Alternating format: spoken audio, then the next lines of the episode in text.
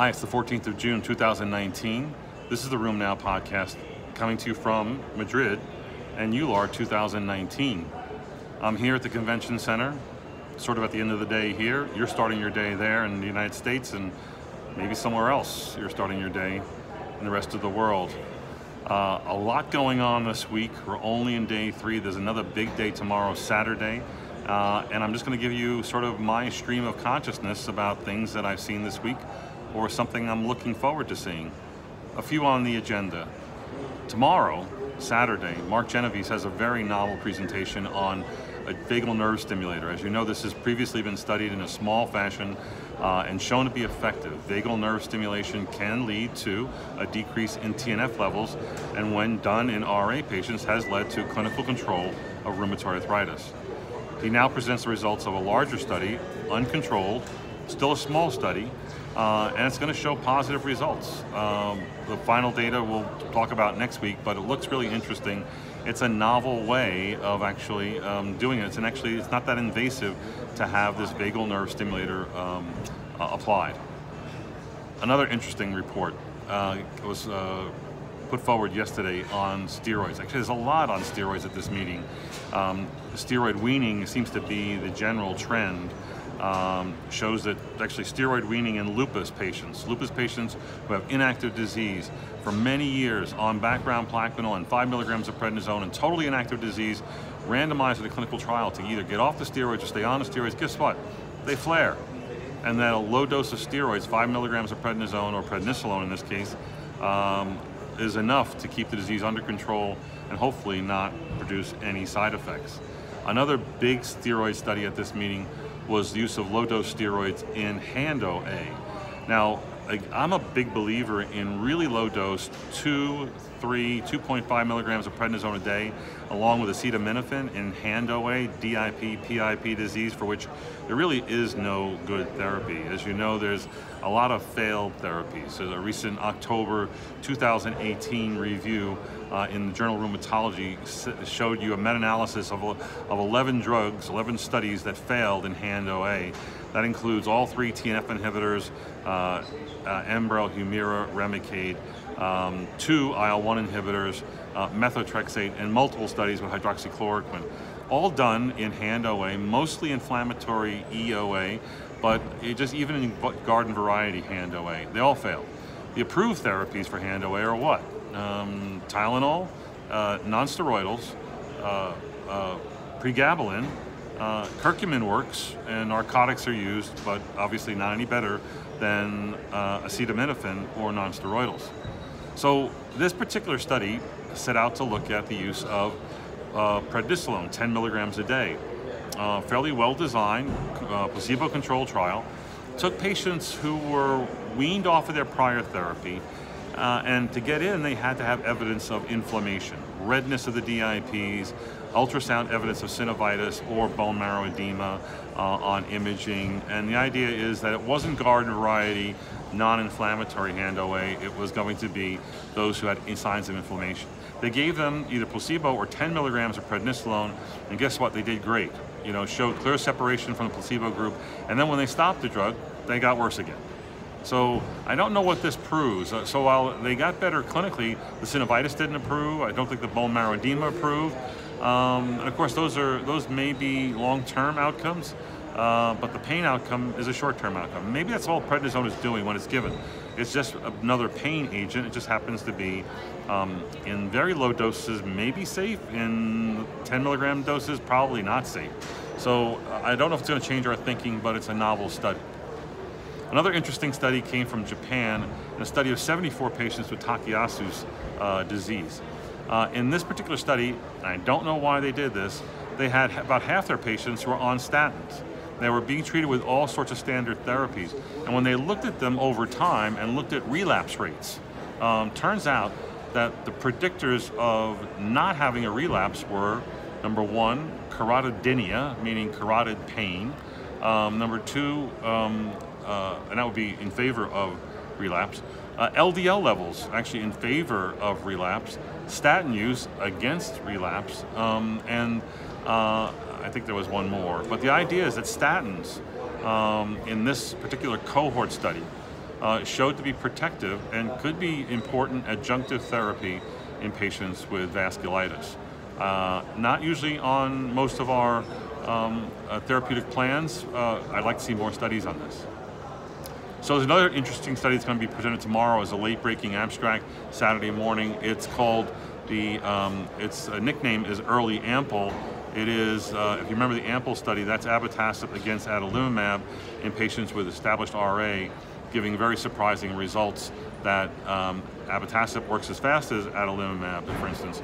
In this particular study, it's a smaller subset study. It's only an 80 patient study. It's not really powered to give you a lot of good answers, but nonetheless, um, it's an important study because everybody enters into this trial has um, is double positive for rheumatoid factor greater than I think 100 and CCP uh, greater than three times the upper limit of normal. They don't want sort of just barely positive, they want strongly positive individuals. Uh, and they then either randomize them to abatacept or adalimumab to see what happens. As you know, the da data that's out there um, from abatacept suggests that seropositive patients respond better to abatacept. Uh, and in this study, it was, and that's what they enrolled seropositive patients. Um, it turns out that um, it wasn't seropositivity uh, that they looked at here. They looked at sh the shared epitope, and you only had to have one allele. You, you could be either homozygous or heterozygous, and it turns out that the real separation in outcomes was seen in those people who had the shared epitope. So that result may explain why some patients who have um, seropositivity uh, don't always respond better to abatacept or rituximab. There's data to suggest that. There's also some data from Europe and Japan that says it doesn't work. And maybe this variability in data may relate to the frequency of the shared epitope. If it were true, maybe you could have a therapeutic advantage if you knew whether they were seropositive and had the shared epitope. Again, I'm not saying rush out and order shared epitope. I like the idea that it's getting closer to being able to predict who's going to respond to therapy. A few more, TRAPS. As you know, the T cell uh, receptor associated uh, periodic syndrome is a P55 type 1 TNF receptor uh, genetic rearrangement that leads to periodic fevers. Uh, these people often have two uh, three, sometimes four weeks of fever at a time, and they go into remission, they recur. Um, they're at risk for other kinds of systemic complications. Um, there's a registry in Europe called the Eurofever Registry that takes on all um, auto-inflammatory patients. Uh, and it turns out they have 291 patients that they report on uh, in this particular abstract. What was interesting about this abstract, they tell you, they show you a few different rearrangements um, um, that are associated with certain outcomes. But most importantly, um, what drugs seem to work. And I don't know if you remember the data, but because this is a TNF receptor deal, they've tried TNF inhibitors, and it turns out that etanercept does work, and that's historically the drug you should use, because infliximab did not. Uh, why that was wasn't entirely clear. Well, the data from this 290 patient cohort suggests that etanercept doesn't work really well at all. I mean, there's a low success rate and a low dropout rate. It's really IL-1 inhibitors that work really, really well here. Uh, and if you have someone with TRAPS, that's the drug of therapy beyond the initial use of steroids, of course. So that's kind of a new revelation from uh, EULAR 2019 and uh, the Eurofever registry.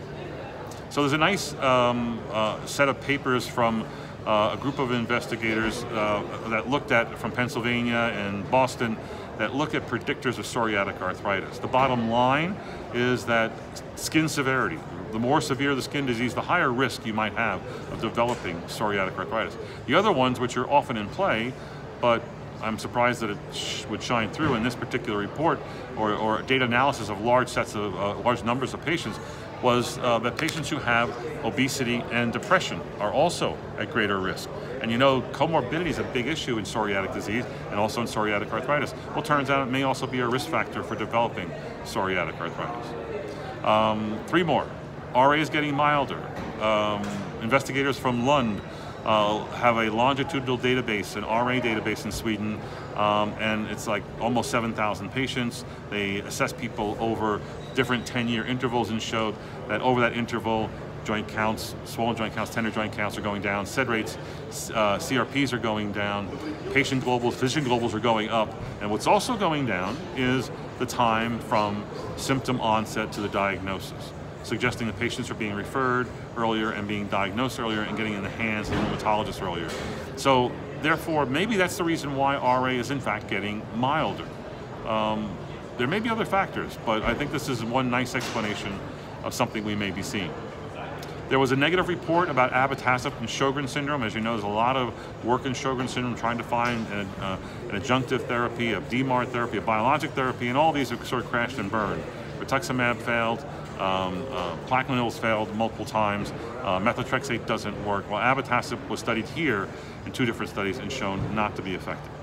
Um, and then my last uh, report is on new drugs. There's a, a new uh, IL-23 that's in play. It's approved for use in uh, psoriasis. It's called tildrakizumab. It's being studied in psoriatic arthritis. Looks good. Um, you'll see more studies on that, and maybe that'll get approved in the future. That'll be the third IL-23 inhibitor out in the marketplace. And then fenbrutinib, a, novel approach, a BTK inhibitor. These have been tried before with some unsuccess.